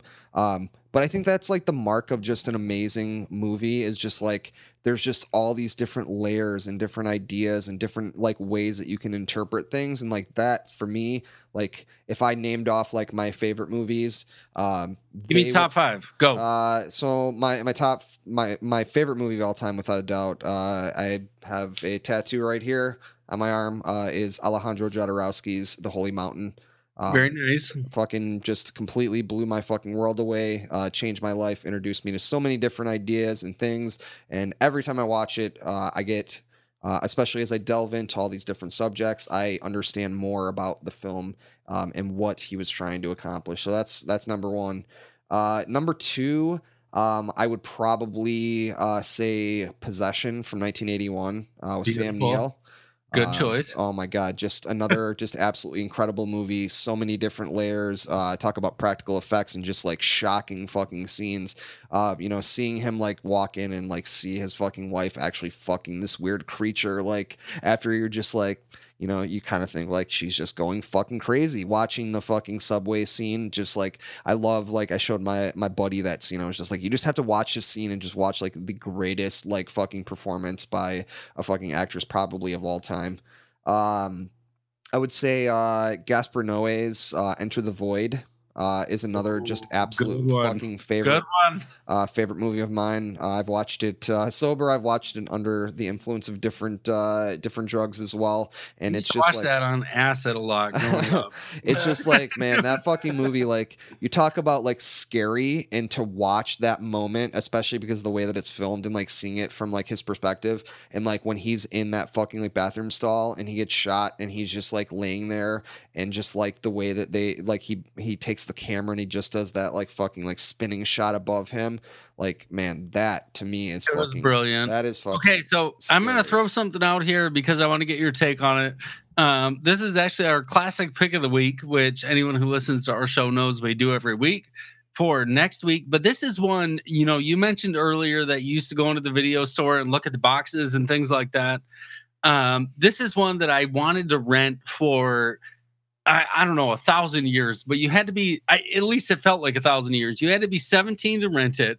And the box art drew me to it every single time. It's a movie I've seen again, probably 50 times over again. What are your thoughts on Natural Born Killers? natural born killers Mm, uh so. I own it. Uh, I've watched it uh, multiple times, and uh, I that was definitely another movie that I think that like, especially at that time, because I saw that movie when it first came out. It was definitely beyond like my realm of understanding, and I really liked it. And I think I revisited it later, and I gained a new appreciation for the movie. And uh, yeah, I, I mean, just great performances abound, and just like a a, a, sho- Juliette Lewis. a, a shocking fucking movie, man. Give me a crazy girlfriend that can fuck four times a day and kill people around the fucking country in, with. When he's in that diner eating the key lime pie, Oh, that is such a solid. Everything about that movie is Oh such a It's, it's a really good movie. This is RDJ when he's just still all coked out. This is before we had Iron Man. This the this is the good RDJ. Yeah. You know what? I love Iron Man, but uh, um, no, that one, that one, man. I remember the box art. It was all white, and it just had Woody's face on it with the glasses, just, uh, and it was just with his glasses Woody. looking down, and in yellow letters it said "Natural Born Killers." I wanted it so bad, Yeah, visceral man. Pining over that thing. Okay, so um, to you. number four. What do you got? Uh, I would say uh, probably a Clockwork Orange. Oh, beautiful. That's a great movie. I'm, I'm assuming you've read the book as well. Uh, actually, I have read some of the book, but I have not read the book all the way through. It's very, Oh, very read dense. the It's very through, man. dense. Can I put that in my top five? You want to put a Clockwork Orange in your top Yeah, five? why not? It was good. It was really good. It wasn't only really good. That opening sequence is one of my favorite shots of all time. That long draw of Alex and his droogs. And when they're in the Oh milk bar, God. and you just get that super long, and you got the weird statues all over the place of the the different like solid white ladies. Oh Yeah. my god, dude! Dude, Everything about that is just chaotic. that but movie was crazy. it's beautiful. Yeah, it People- was so good. It was so good. Yeah, and, and nothing ever made me want to not hear "Singing in the Rain" as much as that. I want to hear "Singing in the Rain," but that again, that's something that makes you feel like it. And even if it makes you feel disgust, it makes you feel that holy. Mhm. Like I, I completely feel disgust at what Alex and his droogs are doing. But that movie as a whole, I mean, you could pick it apart and talk about the social aspects of it, but as a whole, it is just a um, masterpiece. it's a masterpiece. That it was, really that is. was going to be the Really word that I use too, no doubt. It's in my top five. So, All right, yeah. Out is Gladiator. In goes a Clockwork. all right, Orange. he stole one of my fucking picks. I had Uh, to. and Number Wait, five. wait, wait. Was that nominated at all for an Academy Award, or did it win anything? No, No. No. Kubrick Oh. never won an Oh. Academy Award. Yeah, Kubrick, did, Kubrick did not get love. That should have No. got at least No. a nomination. No. Um, and number five, uh, I've got to give some Lynch love. It, it's a toss up. It's fucking tough uh, between Eraserhead and Blue Velvet. But Say I, Eraserhead. but say uh, Eraserhead. I was. I'll, I'll go with the Eraserhead. I'll go with the Beautiful. Eraserhead. You have the poster on your you know wall. what? I'm I'm with you in that I love Blue Velvet. I really do. And um, I'm a huge Twin Peaks fan. Like, Dennis oh Hopper man, was terrifying. oh my in god. Blue Velvet. Like one of the scariest characters ever put on a screen. Like really made me feel gross in a way I haven't felt gross in a really long time. But Eraserhead is weird. That is Lynch, man. That is Lynch right there. If you're gonna show someone something like what is David Lynch? Like, here is Eraserhead. Like, watch this fucking movie. Like, why is he floating through space? What is with this weird fucking alien baby thing? Like, what is Right. happening? Like that movie, just like I remember watching Eraserhead for the first time and just being like, when you Is talk about really a, a lady in the radiator? Like is that is that really happening right now? and and it's just and i love i love about lynch too that it's like you know tell us what this no i'm not telling you what that means. And that's the beauty of his films is just like i can't tell you how gratifying it is when you like when you finally figure something out you know? Like i remember when i first finally figured out like mulholland drive like i was just so fucking excited. And uh that's just the beauty of his films is just like you can watch them over and over and over and over again and there's just all this different subtext and different ideas and just i, I just just what an incredible And how incredible good fucking- was Lynch and Lucky? Like just seeing David Lynch as the weird turtle guy. Like he had that turtle that he was so he was the guy in the restaurant. was he Yeah. oh that- my god i'm gonna have to David Lynch. revisit i'm gonna have to on, re- Ray. i'm gonna have to revisit that are we talking about the same lucky is it about Yes, the dude who's a with, writer uh, Harry Dean Stanton. Harry Dean Stanton's last movie. Oh, Where oh, I've not seen that movie. That Oh, I am thinking of a different Lucky. I am thinking of a movie. Oh, I'm oh thinking my of goodness, a- my friend. Please, when we're done recording, you need to Okay. watch that Yes. Harry. All right. I am thinking of a completely different Lucky movie. Well, there's a there's a horror movie from like maybe 2005 called Lucky about a writer. He's a comic book writer, and uh, he starts to lose his mind. And it's super low budget, but it's amazing, and you should see it. I don't know if Oh, it's Ray, as good as that gotta- Lucky. You got to get on that Harry Dean Stanton. It was his last film that he did before he Uh, died. Oh it is man, it is one of the I think most honest portrayals of the human condition, of what it means to die. hundred And percent Harry down. Dean Stanton, even at the end of this thing, but yes, David Lynch shows up and he's got a pet turtle, and it's Oh my god. All right. I'm It's definitely beautiful. all right. I mean, speaking of that, and uh, you know, dude, did you did you see season three of Twin Peaks, and what did you think? I you know what? I was a fan. I I wasn't mad with what they did. I was 100% on board. I'm a huge Twin Peaks fan. I'm a huge Oh David God. Lynch fan as a whole. And with what they had, I thought they did a good thing. I'm I'm not mad at them for what they did. I think that I think it's going to as we move along, it's going to become more and more appreciated. I am actually I need to get the Blu-ray and I need to watch through it again because I remember being so frustrated and so angry at it as I was watching it, especially like those first like 8 episodes and like even beyond that. I'm just like I want Agent Cooper back like so Right. fucking bad. And like, you know, I think that that was the brilliance in it is that like this was like David Lynch's commentary on like the way that we connect with things and like the way that we have this like you know this vision of like the way something was. And you know when you take that into the real world and especially like you know such like such a great amount of time passes and you see these things that you once loved and you watch them just like changing and getting older and dying. And i think that that was like really like that was the commentary of this new season is like the you know this thing is like encapsulated in a certain time and if you remove it from that and you put it into the now it it can't possibly be the same and it can't possibly had he just tried to replicate season 1 and season 2 it wouldn't have worked but i think that No, what 'cause he- that was yeah, that was early 90s. That was a different time. Yeah. So it was yeah, it was a different time in the world and I think with what he had, he did a great job.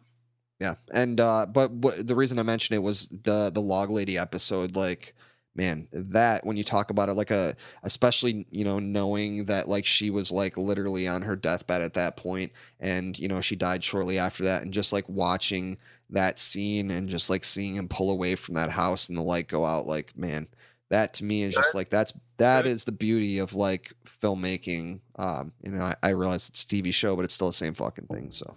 That's a long form, long form storytelling. That's why Lynch has always been Lynch. I mean, that's why we got uh, David Lynch in the world, Yes. Montana boy. All right, Eddie, top five. Top five all Yeah. time. Uh, Eminem, Jay Z. Wait, oh no, movies. I'm you know what kidding. though? I did get to see. uh I've seen them a few times, being from Detroit. Oh uh, yeah, I forgot to ask you that. Yeah, I've seen them a few times, and I did get to see Jay Z, DMX, and Method Man and Redman, which was a Oh my goodness, yeah, it was a Method really Man and Redman, yeah. dude. They were good. They were like on wires, like flying over top of the crowd. It was solid. that is that was the, uh, awesome. Yes, you know M. I M is the goat. He is the oh, greatest for sure. He's really, really good. Like when he first doubt in my came in in the uh, late '90s, before the Slim Shady LP, uh, he was murdering cats on the fucking freestyles, man. So it's just like, who's gonna step to this corny looking white boy on the fucking mic, and nobody can fucking fuck with him? It was fucking incredible, man. Jay Z on his own track, Yeah, dude. but Eminem was Jay-Z crazy. on his own track. He killed Lil Wayne on the track. He he's just he's the best who ever did it. Yeah, But you know, uh, Snoop Dogg. Snoop Dogg actually said he refuses to be on a rap song with Eminem because of that. You know said- what though? I agree with that. Yeah. I don't want no track with Eminem. He's gonna kill it, man. Right. I wouldn't be on a track with them either because you're just gonna get destroyed. yeah. You're gonna get destroyed. So top five movies. Top five movies from Eddie the Jerk. Let's hear it. Well, Scarface is probably my number one. Um, What is it about Scarface that you love so much? it drew me in from beginning to end. It drew me in from the very beginning of Scarface when he got off the boat, from him working in that little restaurant to uh, you know him getting with his partner. He had his best friend with him the whole time, and uh, from beginning to end, I I, I had a, a connection to uh, Tony Montana that. I just really didn't want him to die at the end of the movie. I just can't explain it. So do you think it's that that something or the nothing to something? oh, he- absolutely. Yeah. Yeah. Yeah, because uh, we come from similar, not similar, but like I can connect to having nothing. I can't wait to see Eddie something out of it, yeah. with his mountain of fucking cocaine. Say hello to my love. I can oh man, totally picture Eddie doing Final that. podcast. He's gonna have AK forty seven. Oh. Yep. Just Face a and bag pile of full of fucking Bitcoin and Instead of it's time to go to work, I'm just gonna open the podcast with. Yes. Who wants to fuck with JOAT? All right. So Scarface number one, I can dig that. What's Okay. number two? Damn, number two. It's hard because I I have a conglomerate of movies, like it probably a batch of like twenty or twenty five movies. I think those top five though are the movies that you would just turn on no matter what No time matter what? it is. If it's on TV, you're gonna click it on. Oh, What are those movies? here's one for you that you might not see coming. Rush Hour Two. I Rush did Hour not see that coming. I'm, I'm a big fan of. I do uh, not understand the words that are coming out of your mouth. I'm a big fan of comedy movies. I I love going to a movie and just having a good time, having a good laugh. You know, just like just getting it all out, just having a good laugh, walking out of that movie like, man, I had a crappy week this week, but that movie that movie made me feel fucking great. And that movie's Rush Hour Two. yeah. And that movie's That Rush movie Hour is like too. clerks. I mean, come on. um, let me see. I don't know if I put that in my top five though, but No. uh, No. Dumb and Dumber's great. That's another movie where you can have a good laugh at. And you know, Jim Carrey. Why do you like Rush Hour 2 so much over Rush Hour 1? Have I you can't seen, say that have I'm you a- seen both Rush Hour No, movies? I Well, then watch I them and get know. back to me. How about that? All right. Jim Carrey makes great movies. I, I enjoyed The Truman Show. I enjoyed Liar Liar. Um, Dumb and Dumber is fantastic. Uh, I, I do enjoy those. Uh, but a top five, it's hard for me to nail down. It, it really is. Scarface. You're probably my on the number one, fucking chopping block. You got to do it. Scarface, Godfather Two. Um, I'm trying to think. Crash. I really enjoyed Crash. Crash is a solid movie. Crash. It, that's one of the movies that make you feel. It really makes you feel. Kind of similar to uh, what's that movie with the sunken place with that black dude that just came out last year? Oh, the Get Out. Get Out. Yeah, it kind of Oh, reminds me of yeah. Get Out with the You racial- hated Get Out. You hated I know. Get I Out. was just even saying, it kind of reminds me of You it. shouldn't have hated it. Obviously, Crash was way better than Get Out. oh, but okay. you know, Yeah, all right. um, let me think. And then uh, What won more Oscars? Actually, Crash probably did. I think it won Absolutely. best, best Picture, but get out of here. but Cra- Get Get Out did win a fucking Oscar. so. Crash is the shit. It shit. did. It did. And it was solid. Get Out was solid. I, I I actually really really enjoyed Get Out. I And thought then that it was, uh, let me see. I thought it was fucking brilliant. You know, Rocky might be up there. It Rock- should be. Yeah, Rocky might be up there. Can't deny Rocky. 1975. That movie was ahead of its time, telling the tale of an athlete like similar to Godfather, rags to riches. Rocky had nothing, absolutely nothing, and he he fought for the world championship. So Yeah, he was breaking thumbs. in the beginning, yeah, he was. Yeah. So He uh, was yeah. breaking thumbs. It was, and you know what? That music though, that's what sells Rocky. Classic man. Oh, dude, the soundtrack? Absolutely. Absolutely. Rocky probably is pound for pound the best soundtrack of any movie out there. Oh, I don't know.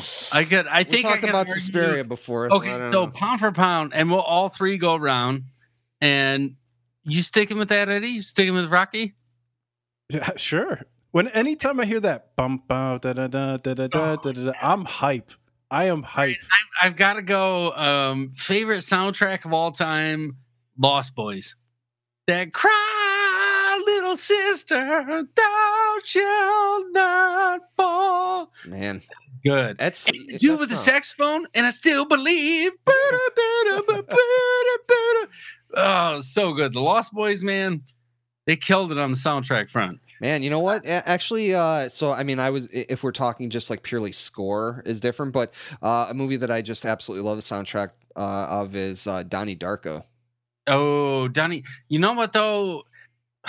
That Gary Jules, when Mad World starts playing and they're doing that panning shot when it just rolls across everybody and you see Patrick Swayze crying, that's intense. Yeah.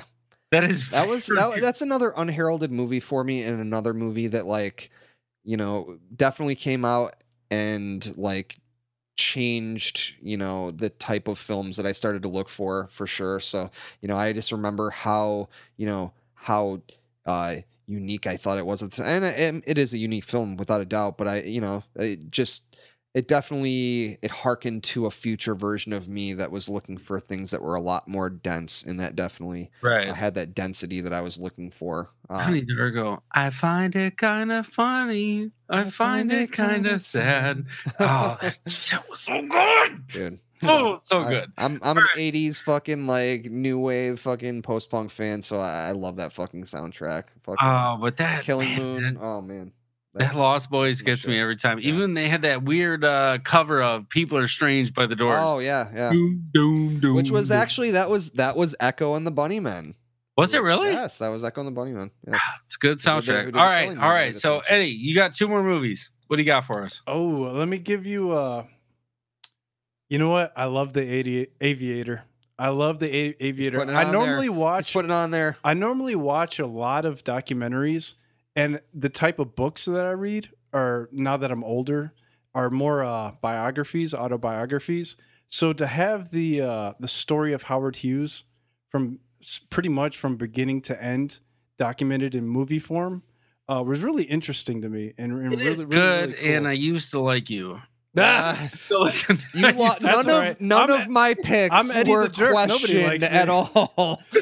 Your picks have been questioned. Like no, I think the determination has been who has the better movie taste, and it's without a doubt me. No, the Aviator is solid, and the Howard Hughes story is good, but Keep that positivity of rolling. Top five. Oh, Good man. Yeah, I see. The thing is, I'm not a huge movie guy. I watch a lot of movies. But, Okay. uh, You I- can't be I, on I don't those movie guys. I'm not one of the Eddie. guys that takes pride in like his movie list or whatever. Okay. I mean, I have an entire come on, like cinema Give- room. uh, so I I'll. I'll give you the the fifth one will probably be Schindler's List. and okay, so I had this discussion with someone the other day. Is you can't argue against Schindler's List because you seem like an ass. If you Absolutely. That's argue why I against- said it. no, I'm just kidding. You seem like a horrible human being. Yeah, you can't argue against the Jews. I mean, bro. I, yeah, I mean, I I- I love Schindler's List. well, I mean, what here's can I say? thing. When we talk about movies that make you feel something, that But okay, but Schindler's List is great, but is it something you will go back to and watch over and over again?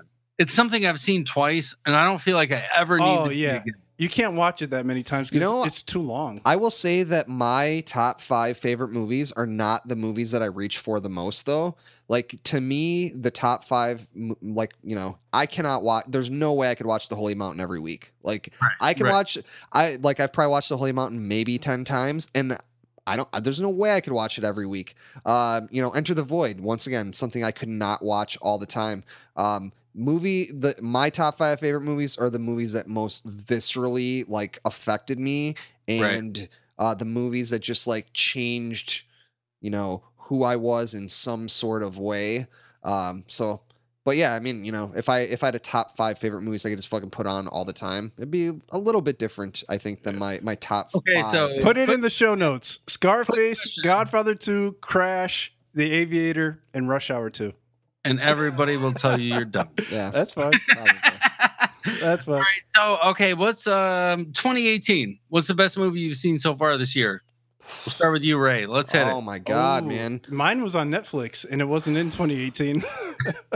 Um, damn, I, I've been slacking. I will be honest with you. Um, I don't. I, I don't even know a movie I saw. I'll give you mine. I can think of that really blew me away. Mine was Troy and it was in 2004 it came out, unfortunately. but it was great and I loved it. I think the I, I know that there's another movie that I've seen since then that I really loved, but a movie that I really really like. It, I, I I think it actually was last year, but uh, uh, I don't feel at home in this world anymore. Have you seen Oh, that that was yet? a great movie. Uh, that was a movie that just like, oh man, I just absolutely fucking love that movie. Uh, Macon Blair, who was has been in every, all And of was the shit. um um what's his face from The Hobbit, right? yes, uh, yeah, Uh, Elijah Wood. yes, Elijah Wood. By the way, have you seen the Maniac remake with Elijah Wood in it? Loved it. Oh my god, Every minute of it. oh, I thought they absolutely for a remake killed it. Blew it fucking away. Blew it fucking away. Uh, man, I'm I'm trying to think like what else I've seen that's just. I know that there's something else that I've so seen. so my um from this year is a quiet place. Did you see a quiet I have not seen it yet. I and I, you know, I've I've really I've been out. I've been like I've been I feel distanced from like my obsessive like film watching, and so like uh I mean what what what is the without giving away too much of a quiet place uh, so um there isn't a lot of dialogue or No, like, no, no, how- no. how- what's Not what's the a breakdown? dialogue, and it. Um, I mean, the whole thing takes place in a world where monsters hunt you when you make sound. So Okay. this is one that I was fortunate enough to see it in a theater full of people who were very quiet. yeah If you were in a theater with anyone making any kind of noise, it would take away from the experience. You have to be in that quiet place Yeah. to enjoy this movie. But I've never felt um I shouldn't say I've never felt, but I haven't felt tension like that in a long, long time. Like serious tension. It's not jump scares. It's not, you know, I love Blumhouse and I love the stuff that they do, but it's always like jumpy right in your face. Whereas this one was just like okay under your skin crawling. Like, is this gonna happen? Is that gonna happen? I can definitely get down with that. I can say that the the Blumhouse stuff, like, so it's interesting for me as a horror fan, is horror films don't scare me at all, and that I mean that's why like to me like a film like Enter the Void is so much scarier, Irreversible is so much scarier than you know, you know, fill in the blank Blumhouse uh, movie. Um, those movies like and just like being confronted with like you know like mortality in a really realistic way to me is much more impactful than just like having things jump out at me so like even though I always see uh those type of movies, um they're not my favorite at all. Like no, I get not, that. definitely not what I uh what I seek out. Um but I still see them. I really wish I could remember. I know that they're. I know I'm gonna be like I'm gonna kick myself like when the podcast is down, and I'm I'm gonna remember something that I saw that was just incredible. But uh, yeah, Yeah, there's been some good ones. so and I'm I'm definitely missing out. So I haven't seen Lucky yet. So Oh, you gotta check that out, man. I'm telling you, make that your tonight movie to watch. Because Harry Dean Stanton, and I mean, I love the dude. I'm a huge Aliens fan. I'm, I'm a Oh, huge fan of the whole alien lore. uh huh, dude. I love the idea of aliens. The first Uh, Alien would Giger- definitely fit in my top five list without Oh, a doubt. Alien Aliens is the one. And like I said, I mean, I gave you my top five, but there's probably a top 40 that I would just throw on anytime. And Aliens is one of them. Yeah. Because it's just brilliant. But the oh man, just the yes, yes, you need to watch Lucky to see Harry Dean Stanton at the end of I mean, this is a dude who really is at the end of his life, portraying a character who's at the end of his life. Like this is and he's an um and we won't get into any religious talk but he's an atheist and him just kind of coming to terms with Right. This everything is that's happened to him up until this point just smoking cigarettes doing crunches every day a little bit of yoga like it's just who he is and it's brilliant and you got the great david lynch in there oh my god. Yeah. Yeah. I mean, you. you gotta watch it man It's on you gotta list watch it sure. and then send me a message and say hey i watched this movie because it was genius Yeah, Yeah, I will definitely. Uh, I will definitely check it out. Eddie, do you have a favorite movie that you saw this year? Uh, probably Troy Troy.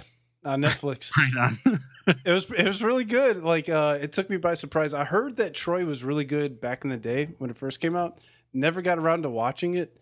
Uh, just one day, uh, late night Netflix watch, put on Troy, and uh, it was like it was like a, uh mini TV series wrapped up in a movie. It had like thirty minute intervals, six different times, but uh, you know, all wrapped up into one uh, three hour or like two and a half hour, three hour uh, movie. So it was it was all right. It, it was pretty good. Troy, I, I enjoyed it. Yeah, I would say my favorite. You know, for me, actually, I would say uh, the favorite. My favorite thing I probably watched in 2018 um, would probably be. I, I think it ended in 2018. Uh, was uh, season three of Mr. Robot. That's my. Nice. That's, There you that's my go. pick.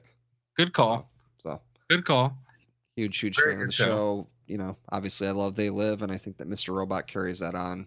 It's got the uh, obviously huge, huge Fincher uh, connection, and uh, so yeah, I love Looking forward to that Deadpool too.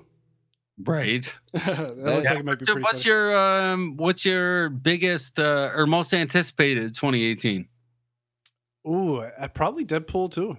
You know, all right Deadpool. yeah, can you Deadpool was up with hilarious. You know, Deadpool was funny, and uh, that Ocean's Eight might, might be good. Ocean's Eight. Uh, I, I'm a big Ocean's Eleven fan. Uh, No, it looks alright. They've Yeah. gone into the past now. Is that what's going on? I don't know, but it It's says Ocean- Ocean's Eight. Ocean's Eight. Is this actually the eighth film or what? Uh, I would say I actually I do not have one because I am so out of touch and like this makes me sound like such a fucking hipster, but seriously, I'm so out of touch with like mainstream culture and I am so out of touch with like uh, mainstream cinema. Um, and I have been for a very, very long time that I don't have a goddamn clue what is coming out. Um, and until it comes out on Netflix or um, some other platform like that, or you know, if it's on like some you know illegal streaming platform that I'm gonna watch it on, um, I I don't even know what's coming out. So and uh, the I I am uh, so like you talked about the beginning of the podcast, like how you can appreciate the big budget stuff, and I can say that I can appreciate a good big budget like extravaganza because that's what I grew up on.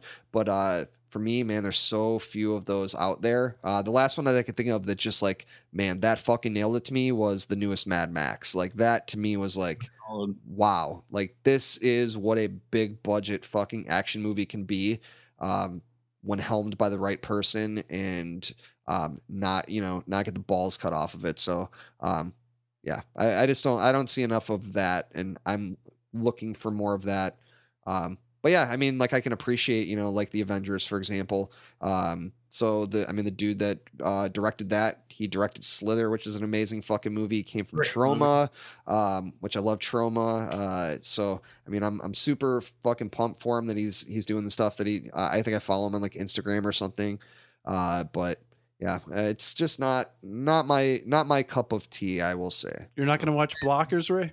I uh John Cena. I will probably in like you know just a completely bored moment see that that movie uh you know came out you know for free, and I will probably watch it, but uh, it's not on my top anticipated movies. Another list. top anticipated is uh, the Sicario. Uh, Oh yeah, The Sicario two looks There's a good. Sicario yeah. sequel. Dude, oh man. Sicario. I don't know if that's in my top five, but that's in my top five for like the last five years. Dude, for sure. so the dude that directed Sicario directed uh, another movie recently. Oh man, I gotta look it up. Hold on. Hey Joe, have you seen uh, the NWA movie Straight Outta Compton? yeah, What'd you think about that? I thought it was really good. I thought it was great I'm too. a, I'm a huge old school hip hop fan, early '90s, um, and I thought they I thought they nailed it. I thought it was a. That's another one of those movies that's like an autobiography where it tells Right, you the history of Right, something. kind of a, a biopic in a way. Yeah, yeah. I really enjoyed uh, Straight Outta Compton. Oh, dude, I just thought. Actually, this came out in 2017, but uh, the new Blade Runner, the new Blade. Runner. Oh, that was good. Okay. 2049. That's Yeah. Denis Villeneuve, man. Yes, That's my yes. dude. That's my Uh, dude. Yeah. So yeah, um, yeah, Blade Runner 2049. That that's Well, I- another great example of like, hey, here is a big budget action movie, but like we just let him do his thing. By the way, he's like said he's never going to direct another like big budget movie like that because you know Blade Runner just wasn't as successful as it could have been. Uh, but I just I be- love that you know that that color saturation and just like man everything about that movie just a great humanistic story too. Um, just fucking I'm incredible. really, I'm really, really excited for Halloween this year. I want Oh, Halloween shit. to be good. I am. Uh, I have. Is Uh, Jamie Lee Curtis in the new one? Yes. That's what I Yes. thought. I yeah. have uh, careful hesitation. Um, apparently, they started screening it, and I saw some like you know initial like test marketing stuff where people were not happy with a lot of aspects of it, and that doesn't always mean that it's a bad movie, but it does mean that it's a big budget horror movie or a big budget movie in general, and that they're probably going to change a bunch of things about it um, to try to please the most amount of people, and that's. Uh, I want that's it to be concern. good so bad. So, but yeah, I actually, yeah, the new Halloween is actually that's got to be on my list of like most you would anticipated. think it would be pretty fucking good. 2018. the fact that they call him the shape. That's that's what Yeah. I want. Like people Yeah. who appreciate the original content. Yeah.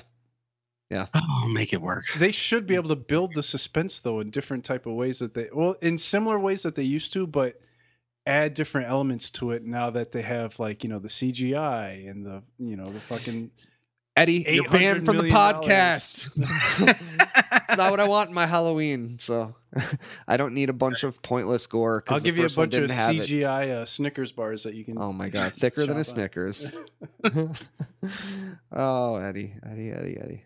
Well, alrighty, fellas. We're All coming up on damn two hours. Yes. I had a It feeling this would fly by. Flew by. we don't have enough questions, Ray. You think we got any more questions? Eddie, for, uh, your top five list sucks. yeah, let's ask Joe ten more questions. we asked almost every question, so. And silence. Beautiful. Well, gentlemen, I um I cannot thank you enough. No, thank you, thank you, man. Thank you, Joe. No, for uh for letting me come on the show. Um, been downloading you and listening to you since, like I said, I can't remember what the episode was. It was the Matrix, the Juggalos, and the That was early. Taco Bell Cantina. yes, the Taco Bell Cantina. That's right. We Get beer at Taco Bell because you said that you could. everybody wants Taco Bell when they're drunk. Seriously, Absolutely. because we when we get off the podcast, we may be going to get tacos. Yeah, we're getting tacos after this. and not get at Taco Bell Melt, though. Man. I feel like the Mexi Melt is so underappreciated. Yeah, oh, for sure. It's is quality. where it's at. it's quality. is where it's at. But So- gentlemen, thank you. Thank you, Uh, thank you. Hey, uh, why don't you why don't you plug uh, plug uh, you know all your social media, your podcast, plug plug away, my friend. Yes, yes. So um, if you want to check us out, you can go to those movieguyspodcast.com. Uh, all the links to all the social media are on the homepage. Um, every episode is on the homepage, current, previous. There's a whole library of past episodes.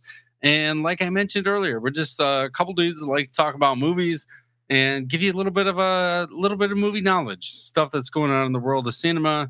And yeah, that's that's who we are, man. That's that's it. Those movieguyspodcast.com. So so check it out. Give it a give it a go and see what you think. iTunes, Stitcher, All of it. right? Like Everything. anywhere anywhere you can get a podcast, you can find us. Sweet. I I, I put the time in to make sure that anywhere you can get a podcast, you can find us. It took like a, a year, I feel like, to submit the RSS to all these different places, Yeah. but I think it's it's all there right now. You're the man, Joe. I appreciate you coming on, man. Excellent. Thank you so much, Joe. We definitely appreciate it. Um, and as always, thank you guys for listening. We definitely appreciate all of your support. You guys are amazing, and we fucking love you guys.